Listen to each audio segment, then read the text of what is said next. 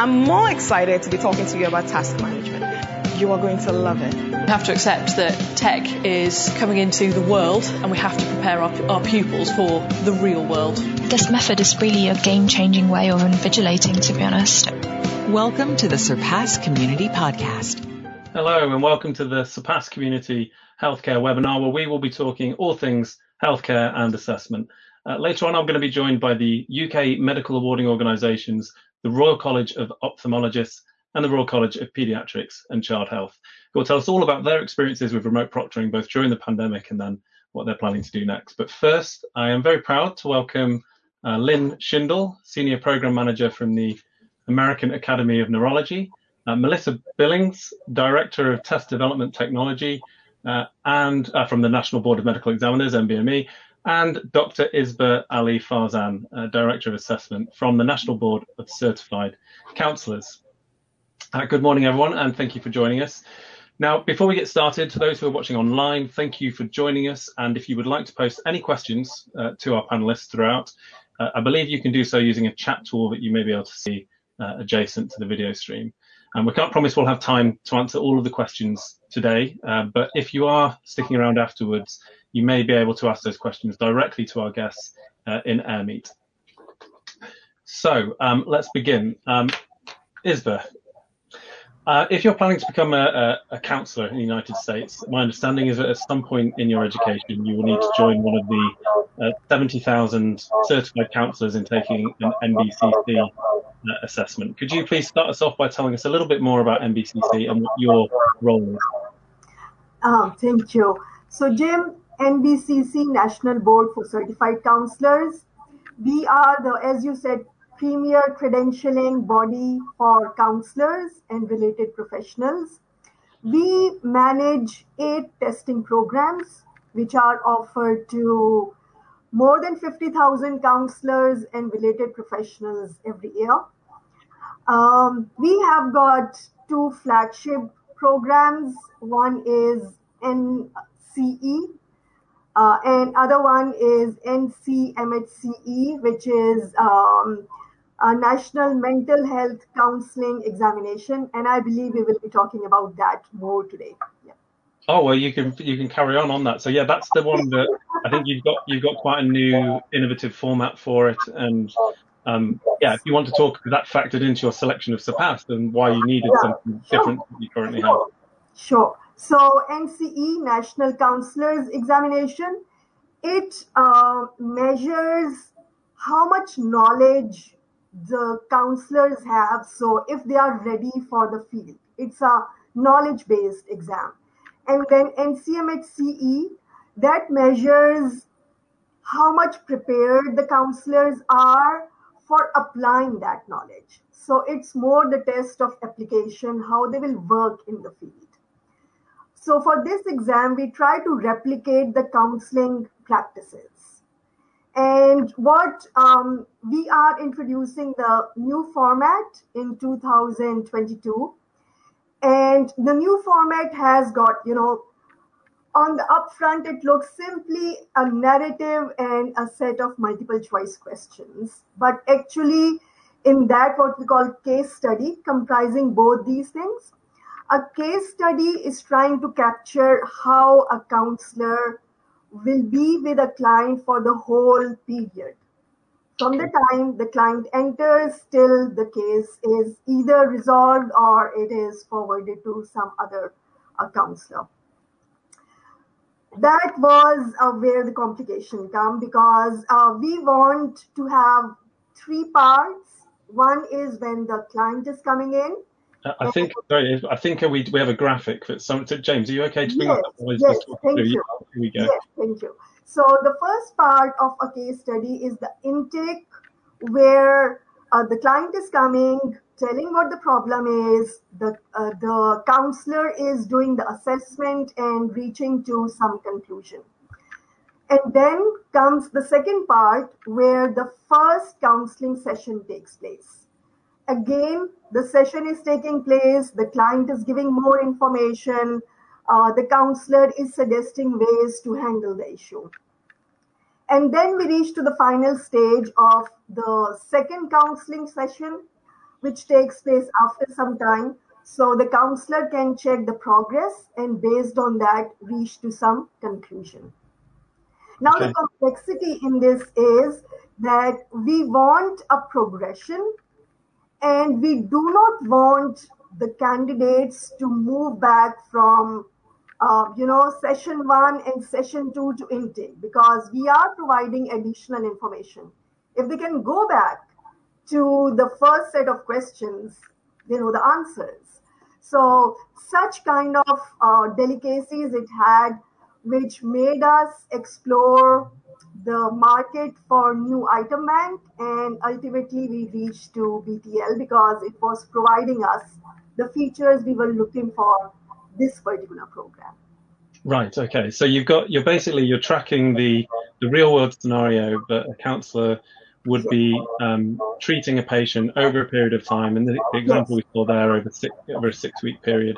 You get your initial diagnosis, if you like, of the patient, their situation, and then the next section of the test is three weeks later. Uh, things have progressed with the patient, and then we're giving information about them and ask Sorry, Isabel, if you could just uh, mute your microphone while I'm um, by responding. Just thank you, thank you. Sorry, there was a bit of feedback. Um, so yeah, then they go on to the section two part. Three weeks later, they're given new information about the patient, and they're able to answer further questions about what they would then do in that position, and similarly for example, six weeks later. So yeah, that's it's a very interesting use, and you you've used Surpass, I think, in this scenario to build item sets that allow you to track the case study or the um, the initial uh, reference material that the candidates provided and the succession of questions that then relate to that and will always be presented alongside that case study. Okay, that's that's really interesting. Um, so what I wouldn't mind just asking as well then, I, I don't know, you guys are very new to I know you only procured Surpass uh, last year, um, so I'm not 100% how far into its use you are, but um, I know you've used it for authoring.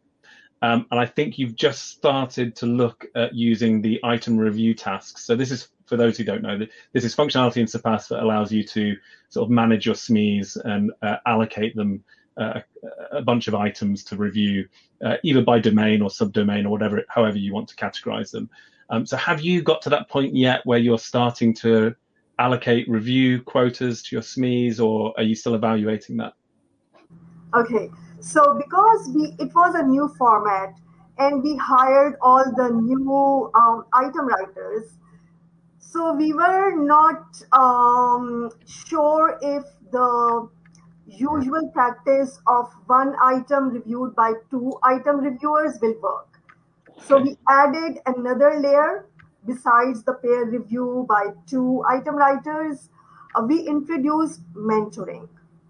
So what happens um, that an item is written, then it goes to two reviewers, and the mentor is providing support to item writers continuously in this process. And once all these three people finish their task, mentor go and check if the items are good. If they are not, the mentor goes back to item writer. And the item writer attempts again.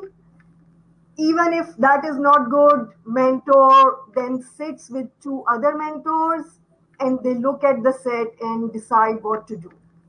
So okay. it is quite complex in terms of back and forth of comments and do this and I have done this kind of conversation. Um, I'm really happy that um, Surpass offers multiple ways of this negotiation to go. So we have tried, um, uh, like there is one one copy thing where everyone is commenting, That's and right. there is yeah, there is multiple copies where everyone's copy is saved separately, and the mentor can go and check which copy is the best one. Yeah. Or these days we are using the feature of notes. We have added Yeah. that as a tag, and there they are all talking to each other. So this flexibility was there, which and uh, you asked that how how far we are. So actually we are very far in that thing because um, we have already finished two cycles of item development. So like um, around 50 case studies are already developed in the past eight, nine months. Right. So this uh, thing is quite set. Now, um, I was talking to my item bank um, specialist and I was saying, tell me where you are after all the experiments, you know. Now you must have reached to one path that this will follow. Okay. Um, yeah. Oh, that's really interesting. And I'm glad to hear that you're further along with it. So, and in fact, we'll come back to uh, Melissa later on this because NBME pretty much wrote the book on single copy versus multiple copy reviews. Uh, but Lynn, I, I, think you guys are at AAN. You're quite seasoned users of the, the item review process now in, in Surpass. And you've now moved to a completely virtual approach for managing that process, as I'm sure a lot of organizations have, have had to do uh, given the pandemic. Uh, so could you provide a little bit, first of all, background about AAN and on what you guys do uh, and yourself, and then perhaps uh, a little bit more information about your item review process? Sure, thanks. It's great to be here today. Um, the AAN is not a board, obviously, it's an, an association, so our business is all self assessment. We do self assessment exams for the entire sort of spectrum, if you will, of neurology, beginning with the residents. Um, and then you know all the way through our um, practitioners who are board certified. Um, what I'll talk to you a little bit about today is our resident exam, the RITE, Resident and Training Exam we assess resident progress from second year through fourth year. They all take the same exam. It's rather a long exam for a self assessment. It is a, an eight hour, 400 item exam. So they all quite live in fear of the exam because it is, it's a, it's a very, it's, of course, it's a very stressful, it's a very stressful uh, situation for, for the residents. Um, in the past, the panel, the panel is rather large too because we have 800 questions. We have 40 members on the review panel, and, and I've been in self assessment testing for a couple of decades now, and it's rather a large group to manage. In the past, uh, the panel would uh, the, the panel would assemble for a day or a day and a half and break out into rooms and uh, be given um, uh, computers and they would work on the AAN database that had all of the questions. And they were broken out by content group and they were sort of left on their own to select what, however many items they were to select for that particular section. Mm-hmm. With the pandemic, of course, there were no in person meetings for our academy at all.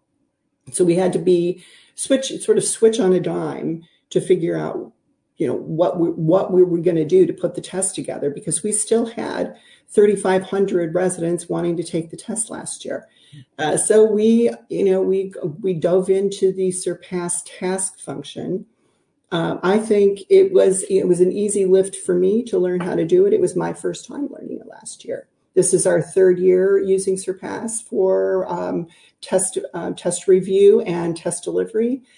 Um, it takes a little organization in the front. I, I together all the content areas, then set up a two-step review process. The first, pro- we um, all of our, our, our exam has uh, 14 different content areas. Each content area has a group of three to five people who are responsible for it. Some people do more than one group those uh, those content groups were assigned either uh, a reviewer slot or a lead reviewer slot. So the reviewers would have three weeks to go through in Surpass um, in the task area and review questions, vote on them. They could make comments on them. They could uh, revise them because there's the ability to track changes.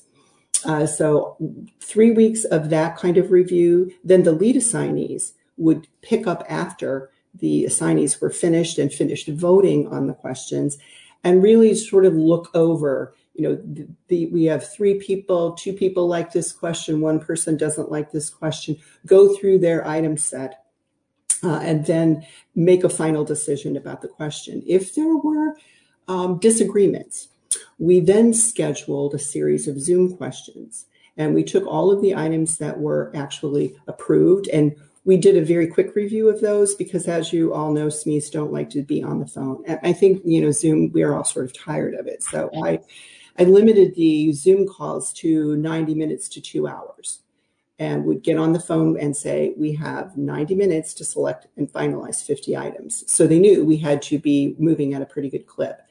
but the task the, the task functionality in surpass really allows you to use zoom very effectively uh, the, our our content experts liked it very much. It was a very smooth uh, was a very smooth uh, test assembly process.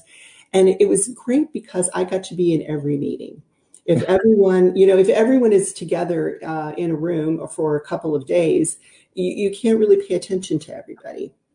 This was a great opportunity for me not only to sort of be a better quality control because as you know content experts sometimes get uh, after about the third hour they get start getting a little tired and oh yeah this one's okay this one's okay so it helps keep them directed i think as well uh, it was a good experience we're just about to launch into another year of, of item selection um, my lead assignees are making final decisions on questions. And again, we'll do Zoom. We're not going back to the meeting format, the in-person meeting format. We're staying with the Zoom and the and the task functionality in Surpass.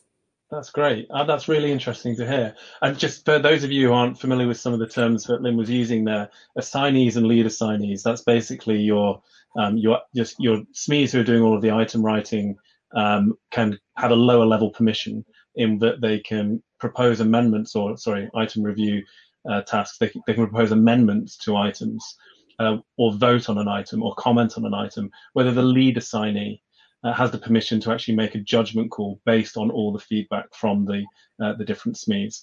Uh, so it's a slightly elevated permission, but that's I, I found that fascinating listening to how you guys use all of that functionality in the real world, um, as opposed to for us, which I'm used to demoing that functionality and hearing how it's used at scale over Zoom um, is is very interesting. Well, and Jim, I was a little concerned when I first when we first launched this review process last year because our content experts um, they are great at concentrating on content, but learning an entire database and how to use it and and so forth without calling me or calling our staff. What do I do now? It's great it, you know, it's great and Surpass a landing page for your organization. I put all of the instructions there and did a link to the video on how to actually use the task function as a lead assignee or as an assignee and would sent an email to all of them and said, now make sure you watch the video before you do anything. And I think I maybe only got a couple of phone calls. I think it was it was great for them. It was very easy for them to learn. The videos are short, I think five to six minutes, um, and people were really able to use the use the platform without any trouble. That's you made those videos yourself, Lynn. Did you What's say? that? Did you make the videos? Those no, no, they're yours. They're yours. They're ours. Okay, they're ours. Okay, they're well, yours. that's a great idea. We need to use that. okay. Yeah, they're yours. okay, so that's just the tutorial videos on how to use the various bits of functionality. Yep. Yeah, right, okay. I gave them. I gave them my instructions. You know, on sort of item writing, sort of the item writing rules, and you know, make sure that it does this, that, and the other thing. But before you launch into making your item review, make sure you're familiar with how the screens work. And everybody did a great job. That's brilliant. That's really good to hear. Um, we definitely need to have a look at how you've done that with the the Surpass homepage. oh yeah. um, Okay, so just uh, moving on, uh, if I could, so uh, it must be quite interesting, I think, for Melissa, uh, hearing how everyone else is using this functionality, which you guys dreamed up. I don't say dreamed up, that's not fair. you, you, helped design and uh, come up with the implementation for it in Surpass. So, um, I mean, I, I, suspect that no one will need much of an introduction from NBME. You're a very well-known certification board, but perhaps if you could uh, just start off by telling people a little bit about what you guys do and what your role is, and then if you could expand on, on what Lynn's discussed there and talk about, you know, where you've been with scaling up and virtualizing your item writing and reviewing process during COVID. Sure. Um, I'm Melissa Billings. I'm the Director of Test Development Technology at NBME. Um, we are responsible for developing the USMLE licensure exam for medical students here in the United States. And we do a number of examinations geared toward medical students um, self assessments, uh, like organizations like Lynn, um, and uh, board certification examinations. Um, so we work with a number of different groups um, through the year. Um, we work directly with 500 health professionals from more than 175 medical organizations and institutions uh, in any given year.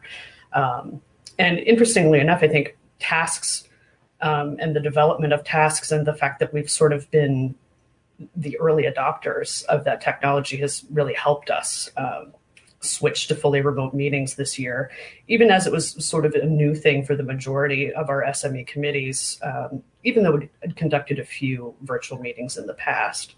Sorry, um, Melissa, I, do you mind if I just, just before you move on sure. to the, the, tasks, and I know I do really want to hear this, but we have this um, this queued up, so we thought it may help just to set the scene for people who aren't, certainly those who aren't US based, to understand where the USMLE fits in with the, the medical assessment journey and the importance of it and the prevalence of it in, in the US. So um, I don't know if you can see right now, uh, James yes. has brought up a, a diagram which shows um, where the, the undergraduate starts off with doing obviously your pre-med degree and then the, the MCAT, the medical com- uh, college admissions test.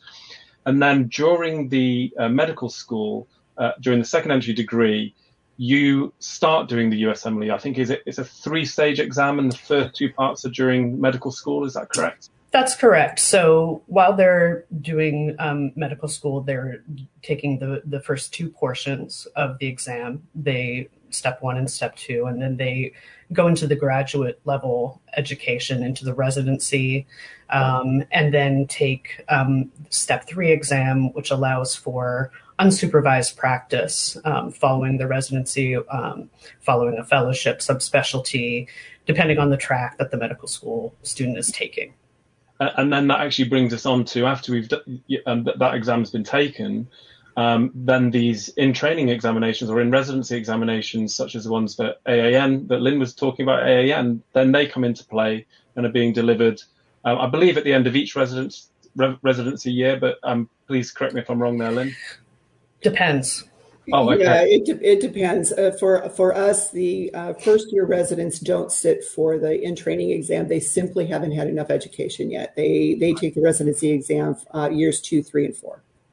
Okay, right. And then after that, it's then special board certification. Then it's yeah, then it's board certification. Correct. Okay, right. Sorry, Melissa, I kind of cut you off there. I should. No, it's quite all right. So you were talking about tasks and, and how it, it kind of, you know, it, it, was something that was quite new for you at the time. Yes, I think, um, you know, for us, collaboration plays a key role in every aspect of NBME's work, whether it's, you know, working with medical school faculty to develop, to develop our exam questions or collecting feedback from practicing physicians or med students around the country.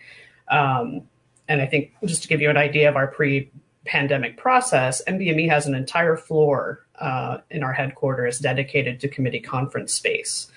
and each room is outfitted with multiple screens and AV equipment to facilitate review of items for committees for as small as five people or as many as 30 people uh, on one committee. Uh, you know, and for many of our committee members, the experience of coming to Philadelphia for a meeting in our facility is something that people look forward to. Um, so switching to tasks, um, we had to find a way to to keep our SMEs engaged. Um, so we'd, we'd already been working in Surpass tasks for many of our in-person meetings, actually. Um, our SMEs are assigned a, a task um, with a, a collection of items that they work on ahead of time um, prior to a meeting. And then when they come to our facility, an NBME editor facilitates um, a meeting and makes the edits to the items on the large screen in real time. Um, and then the committee members can have their own tasks open on the screen to follow along. Um, and so, you know, therefore, the the change with the pandemic was fairly straightforward for us. We they were the committees were already somewhat mostly working in tasks. We just moved all of the committees into surpass tasks for the meetings, and we facilitated them over Zoom. Um, you know, keeping in SMEs engaged during a remote meeting um, was a bit tougher, but we think that the transition was fairly smooth. And I think, like Lynn, we we've shortened um, our meeting times a little bit, and that helped. Um, but I think you know we've we've kind of proven that we can basically use the same item review process both in person and remotely. Um, and our SME committees therefore now have more choices as to how we'll conduct the meetings in the future. Um, some committees have opted to return to in-person meetings with others expressing a desire to stay remote. So I think being able to offer this kind of choice just adds value to the committee experience. That's great. And would you do a mix? So, or was it always going to be uh, one committee is entirely in person or entirely remote? We'd actually already been doing a mix. Um, we'd been kind of doing item review meetings more in person and form review meetings um, remotely. Um, and I think that um, you know we can offer the choice of, of either um, now, how whichever works best for the committees. Okay, okay. So I'm going to just shift gears slightly now because um, I know I've talked a little bit about how NBME were quite integral to the item writing and reviewing tasks, but um, I don't know if anyone is aware of this, but uh, both our panelists and anyone who's listening, but NBME have what we call a sponsored Scrum team at, at BTL. Um, that means they basically um, we they have their own roadmap and they have a, their own development team that's dedicated to the features and enhancements that they want. So um, a lot of the things that we've been talking about have been a, as a result of the NBME Scrum team, the sponsored Scrum team. Uh, and I think one of the most recent things is, is standard setting, which we're going to come on to uh, shortly. But just in general terms, uh, if you wouldn't mind, Melissa, if you just talk us about, you know, what benefits do you feel that's brought to you, that sponsored Scrum team, and you know, how how useful have you found it in in helping to propel the product forward in the way you wanted it to? Yeah, I think it's been essential um, to the direction that we've gone in. Um, you know, we're in year five now of of our collaboration together. Um, I think developing modules in Surpass, like Surpass tasks, which can be used for multiple uses. Um, developing the standard setting module so that can be done online. Um, previously, we had a, a, fairly manual kind of old school process for that. Um, and I think some of the improvements that we've helped to con- to collaborate on um, within the item authoring and banking section the search capability, um, the item collection list capability, um, some of those other things that were um, you know, somewhat carryovers from our legacy systems, but also we've been able to make improvements on a number of those things.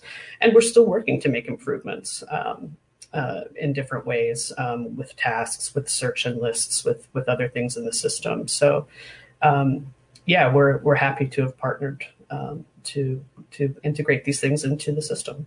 And it is a it is a great partnership in, t- in sense of you know you guys clearly have the expertise on the processes, um, but from our side, although we work in the assessment industry, we're technologists first, predominantly at BTL, um, and you know we're all about uh, intuitive uh, user uh, software design and making sure that although we're designing something that is fitting your specific process designs, it, it's as generic and as intuitive as possible for right. any kind of um, you know, variation of that particular process. So what I wanted to do right now, if that's okay, is just uh, segue slightly into one of the developments which you guys introduced recently, which was, or last year, which was the uh, standard setting task. So we've talked about the item writing task, we've talked about the item review task. The next task that got added in was the standard setting task, and um, to do this, we have one of our psychometric service partners who recorded a nice little segment for us earlier. So this is uh, Amanda Dainis uh, from Dainis & Co. with a very brief explanation of how the standard setting functionality or tasks work in Surpass.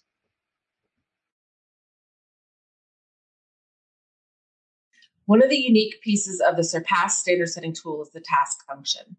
This allows the administrator to assign a specific list of items to be rated by each SME and for that SME to easily see their assignment. They can view how many items they are assigned and how long they have to complete the assignment. SMEs can only see their own tasks when they log into Surpass, but the administrator can see all of the tasks for all of the SMEs and therefore can monitor and even nudge the experts as needed. Once they click on a task to begin, the item is presented as a candidate will see it. The SME can enter their initial Angoff rating in the upper right corner and then submit their rating. The tool then easily moves on to the next item in their task. Depending on how the administrator sets up the task for the SMEs, the tool has the functionality to present different types of standard setting processes. One that requires initial and revised ratings, one that only allows the SME to progress forward through their item list, and one that even presents the psychometric statistics that may be available for that item. Each SME can also view the performance data of each question if the item has been operational or beta tested. The settings can be configured to allow this data to be viewed or not, depending on the standard setting method being applied. It's also possible to flag an item, which is handy since SMEs may have some comments about the item itself. This allows the psychometrician and certification staff to review the feedback for the item set, and it's stored in the item banking metadata.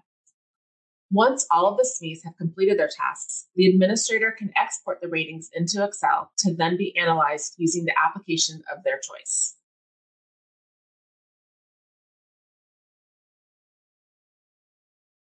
That was great. Okay, thank you very much to Amanda Dainis for that. That was much appreciated. Um, so, um, Isabel, I know you won't be using this functionality quite yet since you're you're just at the end of the evaluation of the item review functionality. Uh, but uh, Lynn, uh, Melissa, is this something uh, you guys are using already? Oh, standard setting? No, we are fully uh, self-assessment exams, so we are, you know, it's there's no standard setting or pass score really for our exams. Okay, understood. Understood. And yes, we are we are using this. We we collaborated with YouTube to design this, um, and um, I think uh, we we just started to pilot it with a number of exams um, in in our organization.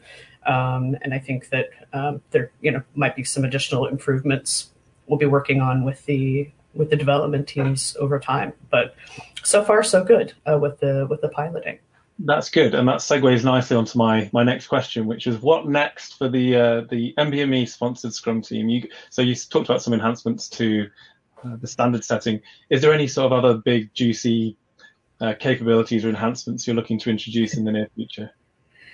Yeah, I mean, always juicy, right? um, so, you know, our, our vision at NBME is to improve healthcare around the world through assessment. And we continue to work with BTL to further enhance the task module. Um, recently, we prioritized a backlog of features specific to facilitating form review and pool review meetings. Um, because NBME uses Surpass for item authoring and banking, but we have our own proprietary delivery driver for us, the form construction and review process happens at the end of the item authoring cycle, um, not at the beginning of the delivery cycle. Therefore, um, we plan to work with BTL to develop features that are specific to form review and pool review facilitation um, for things, for instance, that will enable um, filtering of items within a task by tags or classifications um, the ability to replace items um, and make item uh, you know swaps um, the ability to create a new item um, a successor item from if we need to make a change to an item that has statistics right within the task um, and a few other things that I think we feel are specific to item collections that already can contain statistics. So, um, you know, we're working with BTL to develop a cross organizational development team um, also that will consist of NBME developers as well as BTL developers working on code and surpass uh, to allow for increased support of our task development needs and uh, further integration with our internal test construction and delivery systems. That's great. That's really exciting. And um, I, I was, I was, you know, really keen to hear. I, I, you told me about this new development about doing the, the test form reviews uh, within the tasks um, the other day, and I was very excited. And I'm still very excited now hearing you say it again. And I think maybe uh, ISBA is as well, because I've spoken to numerous other organisations who have asked for that kind of functionality. So to hear that it's going to be something that's of interest to others is great. And I should just add that if anyone wants to collaborate with NBME um, on those developments and make sure that it's um, you know, designed with with consideration of other processes, then um, please speak to us. Let us know, and we'll we'll facilitate an introduction there to see if we can arrange some conversations. Okay, um, so now we're, we're, going to be moving over very shortly to our, our UK uh, Royal Medical Colleges, and we're going to be talking much more about test delivery there. But before I do, I do think some of our viewers may be interested to hear how the uh, boards we have here on this panel uh, are using Surpass from a test delivery perspective, because I don't know if you three are all aware of this, but you all have completely different approaches uh, to each other. So, um, Isba, can I start with you? How are you currently delivering? What's your test driver you're using? What's the test delivery venue? So, um, our vendor for test administration is Pearson VUE, and we are delivering their uh, our tests in their test centers as well as um, online. But okay this month we are moving to Surpass Test Driver for um, publishing two examinations. So we are very excited and let us see how it goes. It's um, everything is done. Just this week, our team has to check how the exam look from the candidate's perspective, and then it's open to the candidates. That's great. Okay. Yeah. But how, how often, if you don't ask, how often are you publishing into Pearson currently, into the, the Pearson test driver?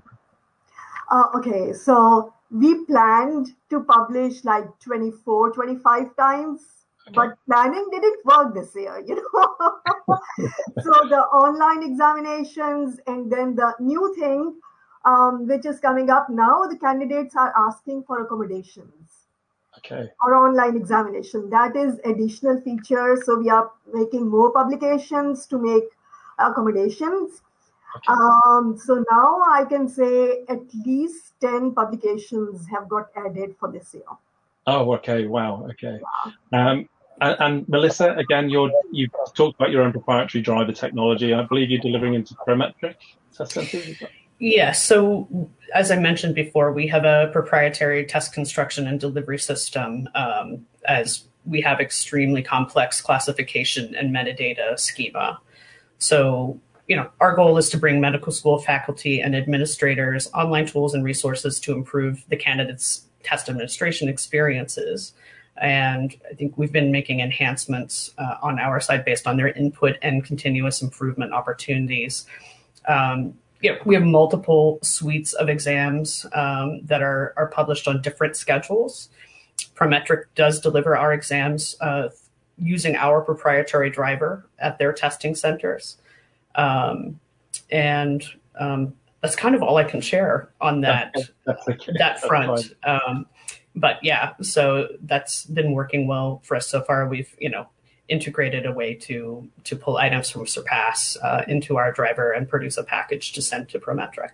Okay, that's great. And then finally, Lynn, you again different from those. You are using you're using the whole of Surpass. You're using the end-to-end Surpass system, aren't you? You're, you're building the content. You're self-publishing, and then you're delivering uh, the in the test driver into the medical schools and teaching hospitals around the country. So you've you've had it in, you've passed instructions to the various schools to install how to install the test driver and it, pre-COVID how to install the lockdown um, application.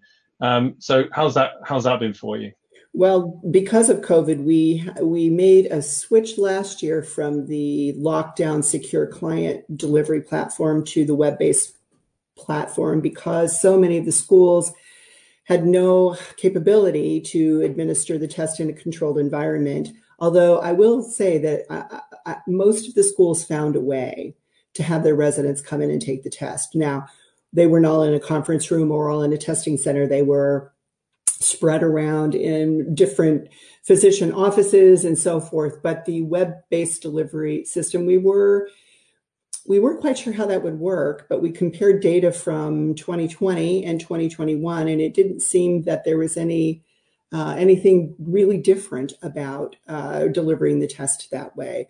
You know, we are again, it's a self-assessment exam, so we are not it's not high stakes certification, licensure, so we're not so we have no um, you know we have no um, we have some statistical data but we're not tracking it like you would for a high stakes exam the web delivery system worked very well and i think we're going to continue with that because it gives our it gives our medical schools and they all do it a little bit differently we don't have very much control over how those exams are administered and they like it much better um, it's easier for them and so i think we're going to continue with that kind of delivery Okay, very interesting. Okay, so um, we are we have run over a bit, and I'm conscious that we do have other guests to come on. But before we do, Lynn, I in our pre-conference chat or pre-webinar chat, you told me about a new self-assessment uh, phone app that you guys have been working on, and I I thought it was very interesting. If you could just share a few sure. um, a few comments about that, that would be great. Sure. Our uh, our board and our education committee were very keen to offer our members uh, micro learning opportunities. One of those opportunities is falls under my purview, and is we've developed a phone app that delivers a CME question every day. Call it question of the day. Um, we use previously used uh, self-assessment exams to load the content. Um, it's it's proved to be quite popular, and we have daily uses of 2,000 members using that app every day. out of our, you know, we have um, 18,000 members. So we have quite a nice uh, percentage of people having a CME, um, having a CME experience every day. We've developed teams. So physicians are creating teams and competing against one another. We also have a we also have a separate track for medical students. It's a whole separate track of questions for medical students. It's getting them involved in our what we call our pipeline you know, to, to succession plan for neurology. So um, the app is uh, is working very well. And, and Jim, as I mentioned to you earlier, we will be moving all of the content because it's currently in many different places. So we're moving. I'm moving all of the content into Surpass, and we're going to be managing the content development and review processes in Surpass, even though we will not be delivering it. Obviously, in Surpass, it's delivered delivered through the phone. Yes, no, I fully endorse that decision. That's a, a good one. Um, but yeah, thank you very much for that. I, I unfortunately, I think we're going to have to uh, leave it there. But if I, is there more information that uh, our viewers could find out about that self-assessment app, the question of is on your website at all, or? Yes, it is on our website, and I can send a link to you, and you can, and I'm happy, you know, I'm happy to have you share that. Okay, great. Well, perhaps in the magic of post editing, it will flash up on screen in the recorded uh, session. Uh-huh. Oh, yes, good. um, okay, great. So, um, thank you very much uh, to, to all of you for joining me and for the very, very interesting discussion. I'm just so sorry that I've had to cut it a bit short, uh, although uh, yeah, I think we probably could have talked for hours if allowed. So um, now, uh, before we move over to the test delivery section, uh, just to uh, let everyone know, if you have asked any questions and we've not got round to answer them, don't worry, we will do either via email or perhaps if you're in our meet later. Um, so don't worry, we will get answers to your questions.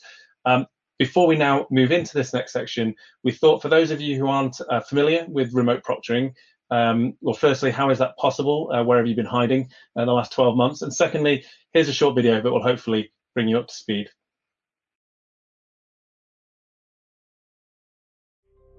In simple terms, Online invigilation is the use of web cameras and intelligent applications to allow monitoring of a candidate's test in a remote location.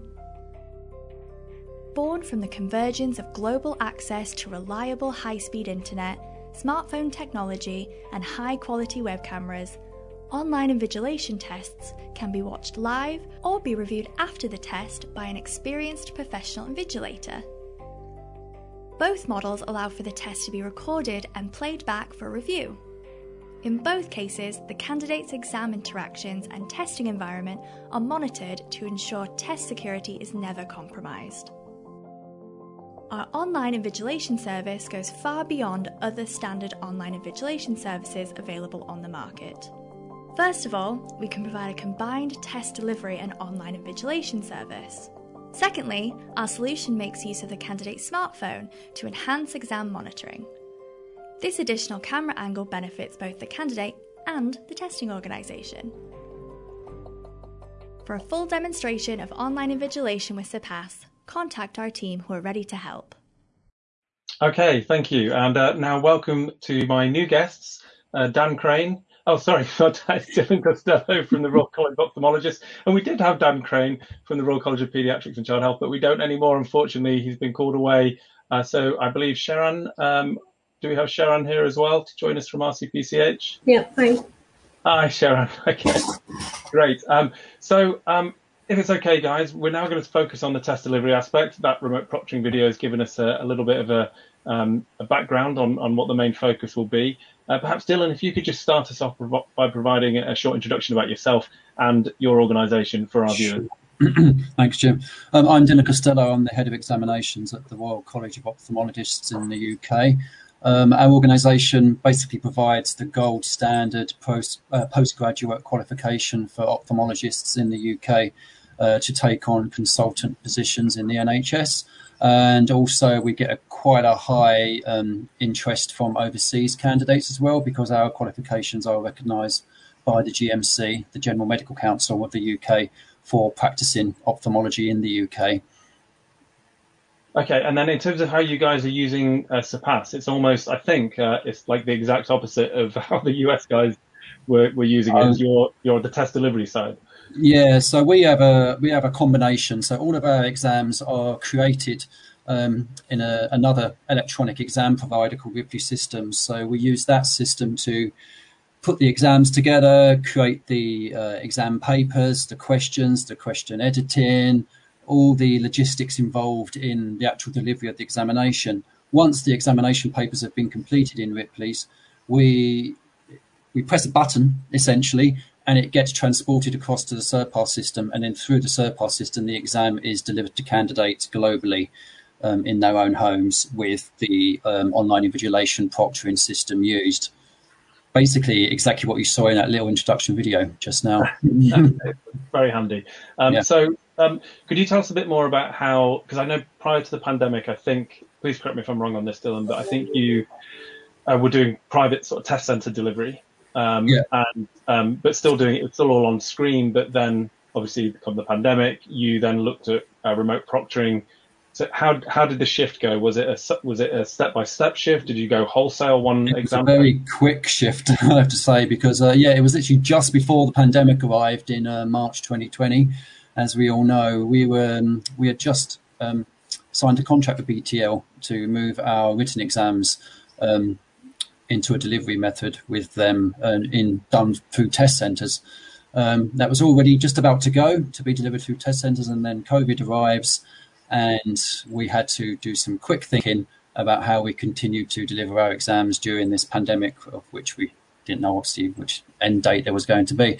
Um, essentially, we had to cancel our exams for a, a total of seven months, while we kind of went back to the drawing board and had to redesign all of our written and practical exams from scratch to be able to relaunch them in a pandemic environment.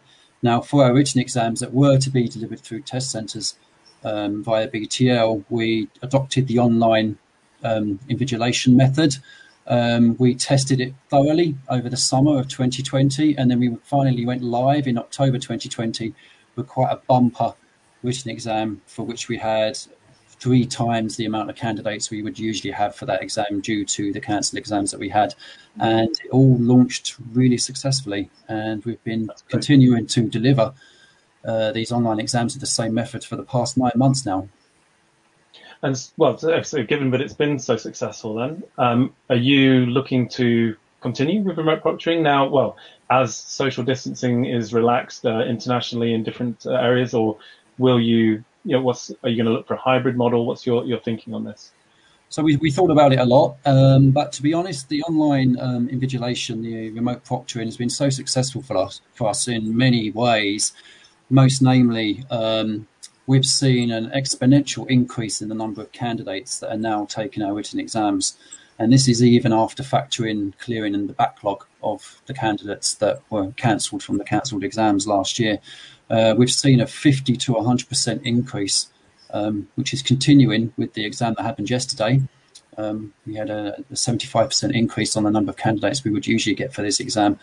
Um, it's just provided a much, much wider global reach for our exams, which is just a win win situation. And I think regardless of when the pandemic ends or if it ends, um, we will stick to the online proctoring model for the foreseeable future, and we're probably not going to adopt a hybrid and go to test centre delivery or a mixture of both. We're gonna we're gonna stick to the online proctoring. We've worked really hard at it over the last year, and it, it's just being delivered so successfully now that we we'd be mad not to not to keep it.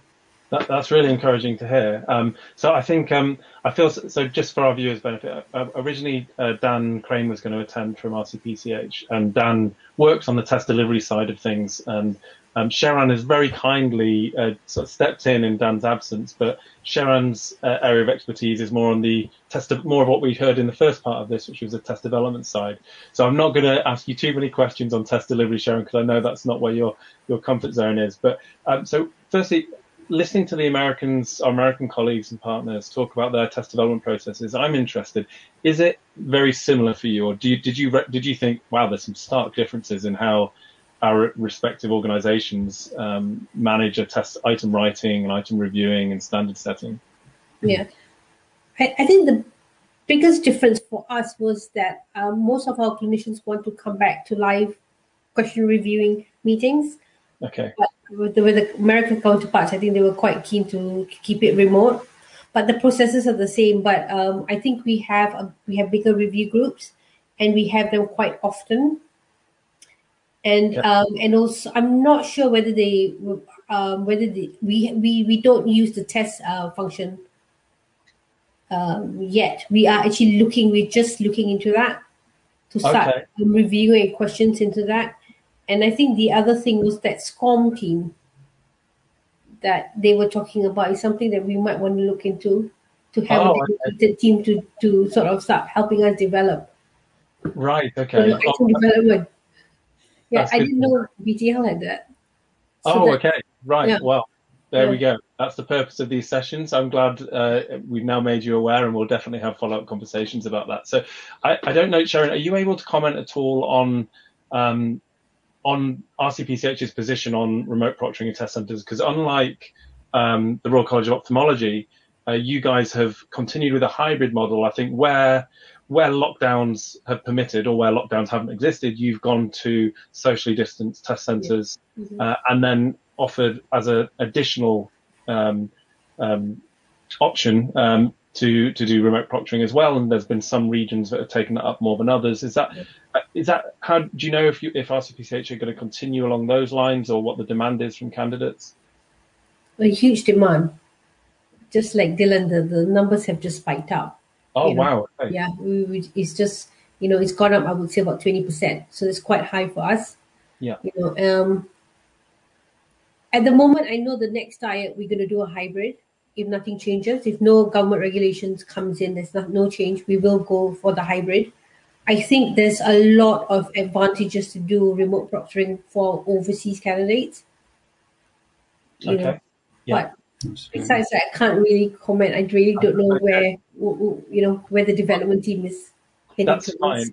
Well, because what you you've done, which is uh, I I could argue is even better, and I'll tell you why in it shortly, is that you've arranged for us to have a candidate uh, talk to us uh, and Mhm. explain what they thought about the remote proctoring Mhm. process. Now, I I managed to speak with this candidate this morning, uh, Okay. uh, Prabhakaran, uh, uh, who's based out in in India, um, and um, it was very very it was like a 15 20 minute conversation we had and so i can't show it here we haven't got time but um, i've thought i've asked uh, if we can just share a few minutes so you can get a glimpse of of what his thoughts were which we don't know is if is um, reflective of you know your entire cohort but um, it's a very interesting feedback nonetheless. Um, so if we could we could play that footage now. And this should be the way we should be going about with uh, advances in technologies which we have uh, in this 21st century right? We Yeah. should still do not feel uh, what to say. To be we need not uh, be very classical about these exams anymore. It's time to innovate that field also right so i'm really glad that um, rcpc has come up with such an innovative idea. But uh, to be frank i was a little nervous because i haven't done this before. But uh, let's say uh, we should have a beginning for everything right? I felt the same way. Let's talk about then the actual process of um, going through your kind of registration on the remote proctoring software uh, and then launching the exam and uh, and whether that went smoothly from a technical perspective, whether it was intuitive, um, all of that kind of stuff. Yeah, let me list it out for you. First, the registration process was absolutely beautiful. It went away smoothly, no issues with the payment. And uh, I got the test center of my choice initially because I had chosen for a phys- direct physical examination now, rather than online invigilation. But uh, due to the second wave of COVID pandemic, uh, my test center was closed and I had to take up the online invigilation.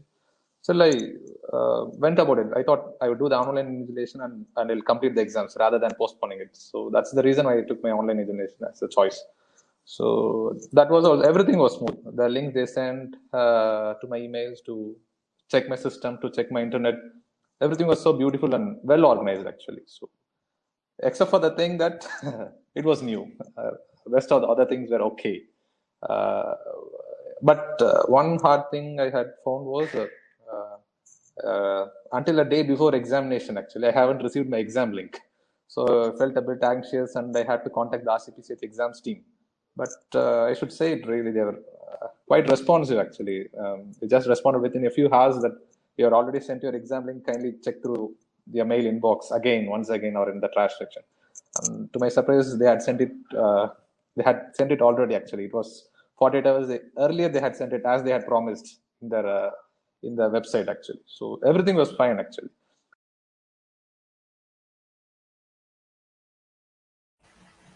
That was great. Thank you for organising that, Sharon.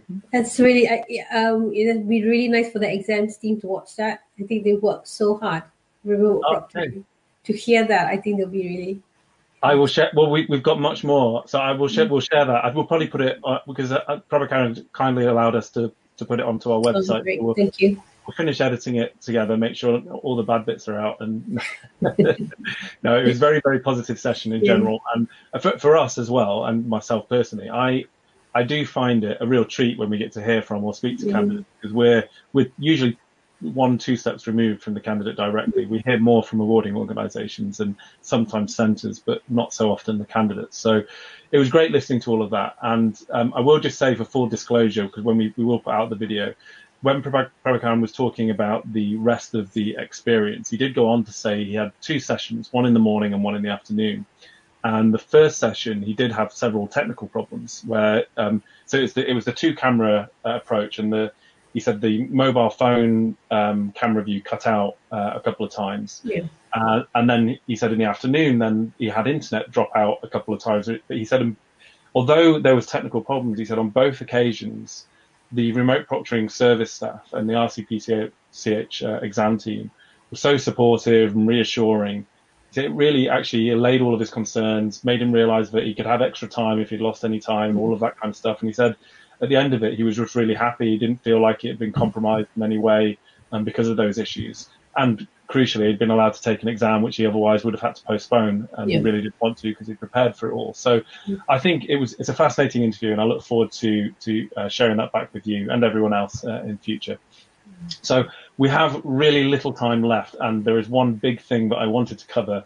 Say big, it's uh, perhaps not in the area of surpass, uh, just it's big in, in terms of area of interest, and that's uh, what uh, RCOP, sorry, uh, Royal College of Ophthalmologists ha- have done with their OSCEs um, in trying to uh, manage the, the new social distancing and various lockdown measures that have been in place.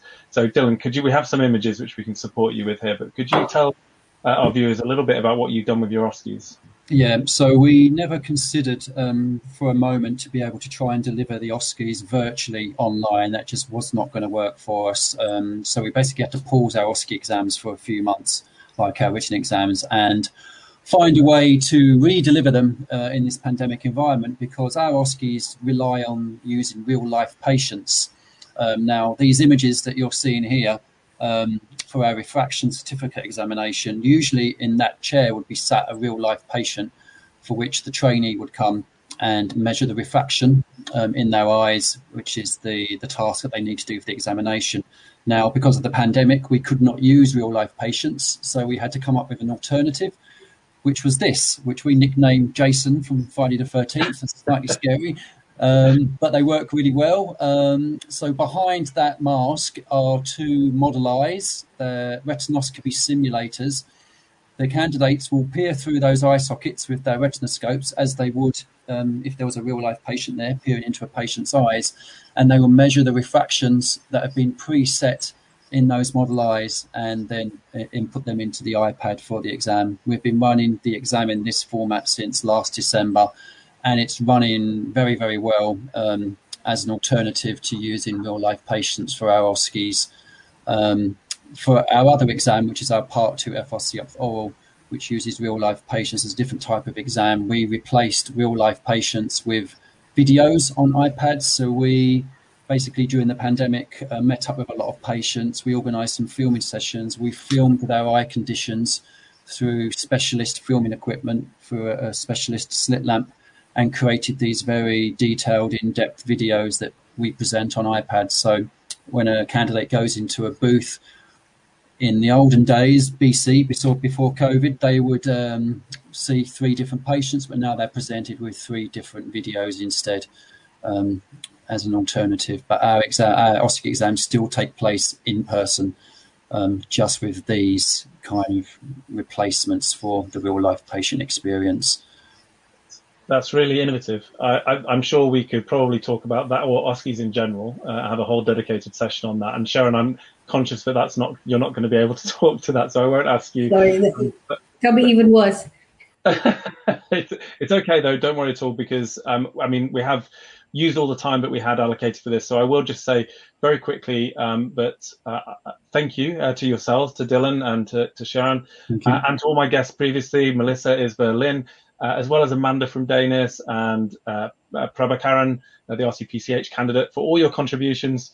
I'm sorry that I'm rushing to get to the end of this. I'm sure other people have meetings uh, that they need to get to as well. So if you do want to stick around and you are available, we are going to be in Airmeet after this. If you signed up for it, you should have a link and we'll be able to talk directly there. Otherwise, uh, we hope to see you again soon on a Surpass community event. Thank you very much. Thank you, Jim. Bye. Bye-bye. We hope you enjoyed listening to today's podcast. To keep up to date with the latest information from our Surpass community, visit surpass.com. We'll be back with another podcast soon. Thank you for listening.